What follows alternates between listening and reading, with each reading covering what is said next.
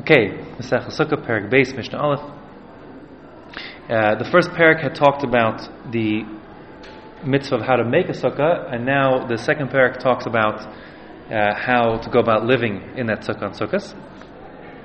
So uh, the Mishnah says, "Hayashan tachas amita b'sukkah." If a person sleeps under a bed in his sukkah, lo yatzi he's not yotzi the mitzvah of sukkah. The reason why, according to Tanna Kamma, the the bed acts as a, as a separate ohel, a separate tent, and so you sleep under the bed and not under the sukkah.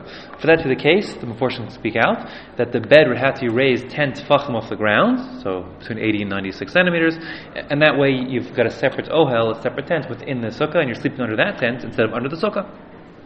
Ab Rabbi Yehuda, no hagin hainu, we were accustomed, we used to sleep under the beds in the sukkah in front of the zakanim, v'lo amru lanu davar, and they never made a protest, they never said anything to us.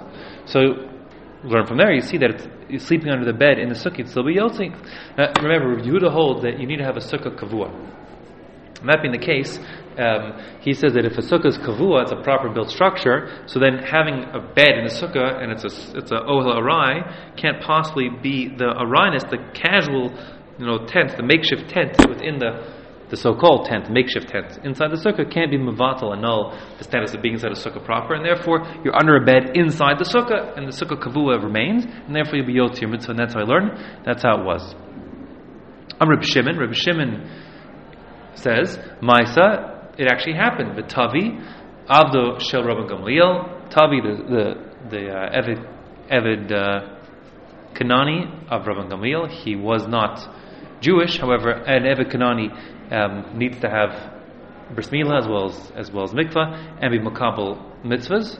So he is like a quasi convert. Just he's only chayv mitzvahs like a woman, meaning that he's pater from mitzvahs aseh shezman grama, positive mitzvahs that are time bound, of which there are eight. One of which is sleeping in a sukkah.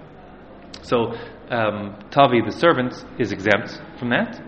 Um, yashin tachas amita, and he used to sleep under the bed in the sukkah. Va'amr lehen Rabbi Gamliel Zakanim, and Rabbi Gamliel had made a comment to the Zakanim that were there. Re'itim Tavi Avdi, look at my um, at Tavi, my servant. Shu Talmud Chacham, he's a Talmud Chacham. V'yodea, he knows she'avadim paturim in a sukkah that an eved is patur for sleeping in a sukkah.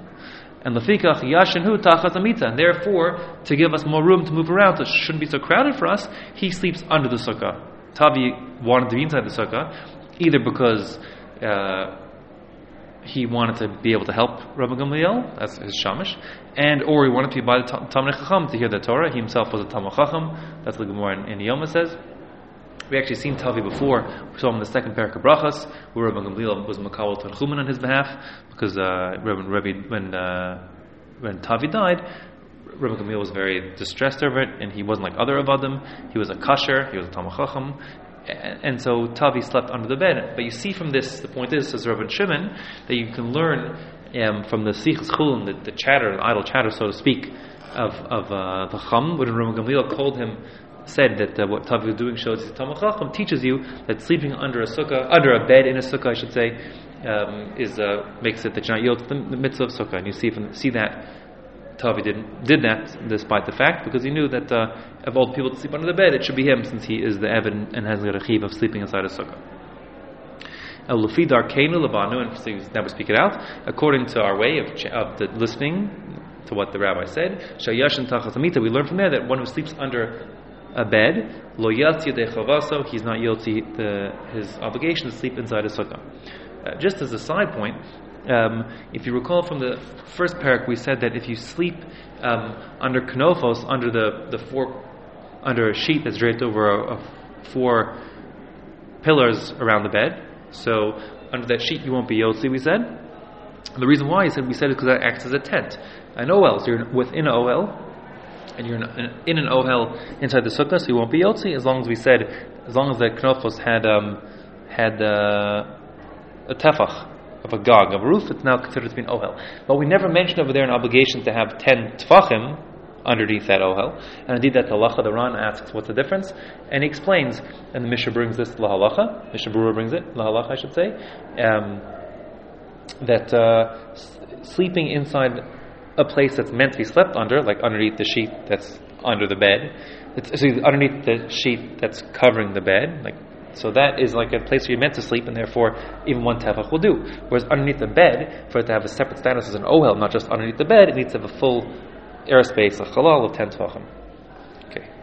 Yeah, the other hara is um, just a side point that Rabbi Shimon here, who speaks out that indeed sleeping under a, a bed you won't be guilty. The Gemara speaks out that Rabbi Shimon actually agrees with Rabbi Yehuda that you need to have a, a, a, a sukkah kavua, a fixed sukkah, permanent construction. Um, he agrees with that. However, he disagrees with Rabbi Yehuda in as much as he says that just because you're inside a, a ohel kavua, fixed kavua um, sukkah, doesn't mean that a, a temporary ohel arai, a temporary ohel inside, can't be mavatal the fact that you're also in a mitzvah inside a ohel kavua. So while Rabbi Yehuda says if you're inside a sukkah that's a of, you know, kavua, of, of fixed construction, a temporary, small, you know, makeshift tent can't undo that fact, and he's still inside a sukkah. Rabbi Shimon disagrees and says, although he requires a fixed sukkah, a kavua sukkah, still he says um, an ohel arai, you know, makeshift tent within that sukkah can be the fact that you're in the sukkah, and therefore you're sleeping underneath the bed and not inside the sukkah, and you wouldn't be guilty.